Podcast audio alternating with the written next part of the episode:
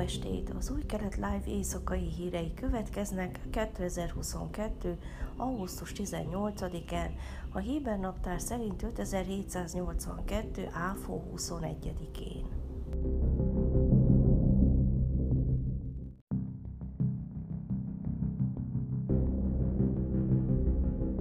Két nappal azelőtt, hogy bajtársa agyonlőtt egy izraeli katonát egy baráti tűzesetben Tulkarem palesztin város közelében, hasonló incidens történt ugyanazon a helyen, de szerencsére sérülés nélkül végződött, jelentette szerdán a 12-es csatorna.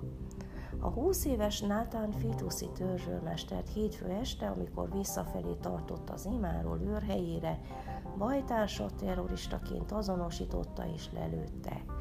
A riport szerint széleskörű problémák voltak az egységben, amelyek valószínűleg hozzájárultak Fituszi halálához.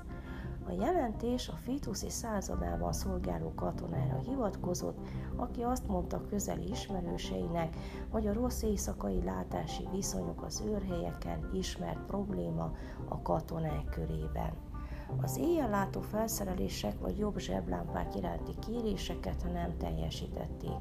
A katona elmesélte, hogy alig két nappal a halálos lövöldözés előtt más katonák szintén lövéseket adtak le, amikor meglepte őket egy bajtársi csapat. A katonák egy palesztin csoportot üldöztek, akik feltehetően munkaengedély nélkül próbáltak beszivárogni Izraelbe, ami gyakori jelenség. Nem volt kommunikáció a különböző őrhelyek között, és egy bizonyos ponton a katonák egy másik csoportja, aki észrevette az üldöző erőt, gyanúsított elfogási eljárást indított, mivel nem tudták, hogy baráti erőkről van szó, és még figyelmeztető lövéseket is leadtak a levegőbe. A lövöldözésre válaszol a katonák kiabálva azonosították magukat, így sérülés nélkül ért véget az incidens.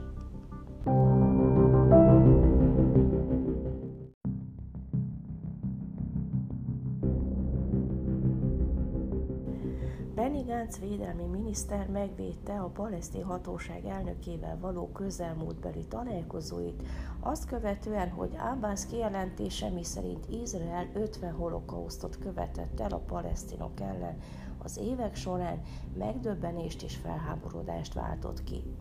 A jobboldali politikusok újabb támadásai közepette Gánc hangsúlyozta, hogy az Abánszon folytatott találkozóira az Izrael és a palesztin hatóság közötti folyamatos biztonsági koordináció miatt volt szükség, de Abbas megjegyzéseit megvetendőnek és hamisnak minősítette.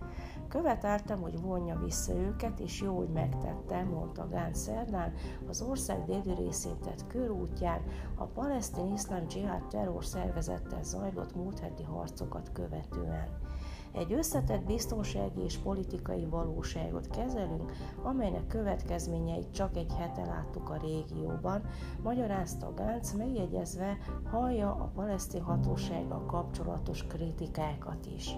Továbbra is mindent megteszek a biztonság stabilitásának fenntartása, Izrael állam cselekvési szabadságának garantálása, és mindenek előtt az emberi élet védelme érdekében tette hozzá, és arra buzdította ellenfeleit, hogy ne űzzenek politikai játékot Izrael biztonságából.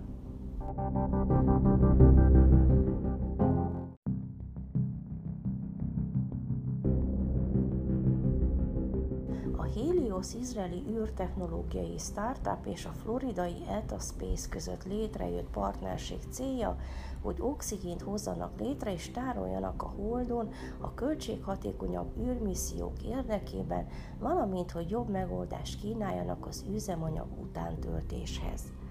A 2018-ban az izraeli űrügynökség által létrehozott Helios kifejlesztett egy elektrokémiai reaktort, amely képes oxigén nyerni a hold felszínén található talaj, illetve porszerű anyag és törött kőzet keverékéből, azaz a regolitból, amely állításuk szerint több és hosszú távú holdra irányuló küldetést tesz majd gazdaságilag életképessé, lehetővé téve a holdkoló kolóniák számára, hogy a helyi készletből éljenek, ahelyett, hogy minden üzemanyagukat és egyéb erőforrásaikat a földről kellene szállítaniuk.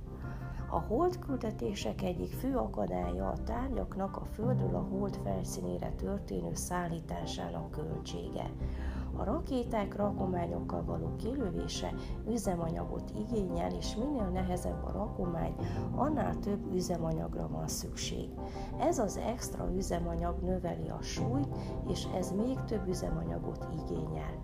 Az oxigén az üzemanyag elégetésének létfontosságú összetevője. Az új megállapodás részeként a Helios kamatoztatni fogja az ETA Space technológiáit, és közösen egy oxigéngyártó és cseppfolyósító üzem kifejlesztését tervezik a Holdon.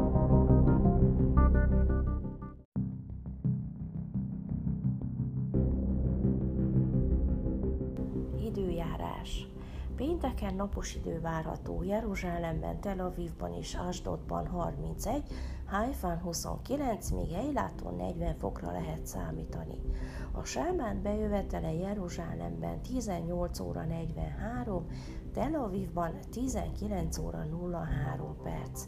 Heti szakasz Ekev.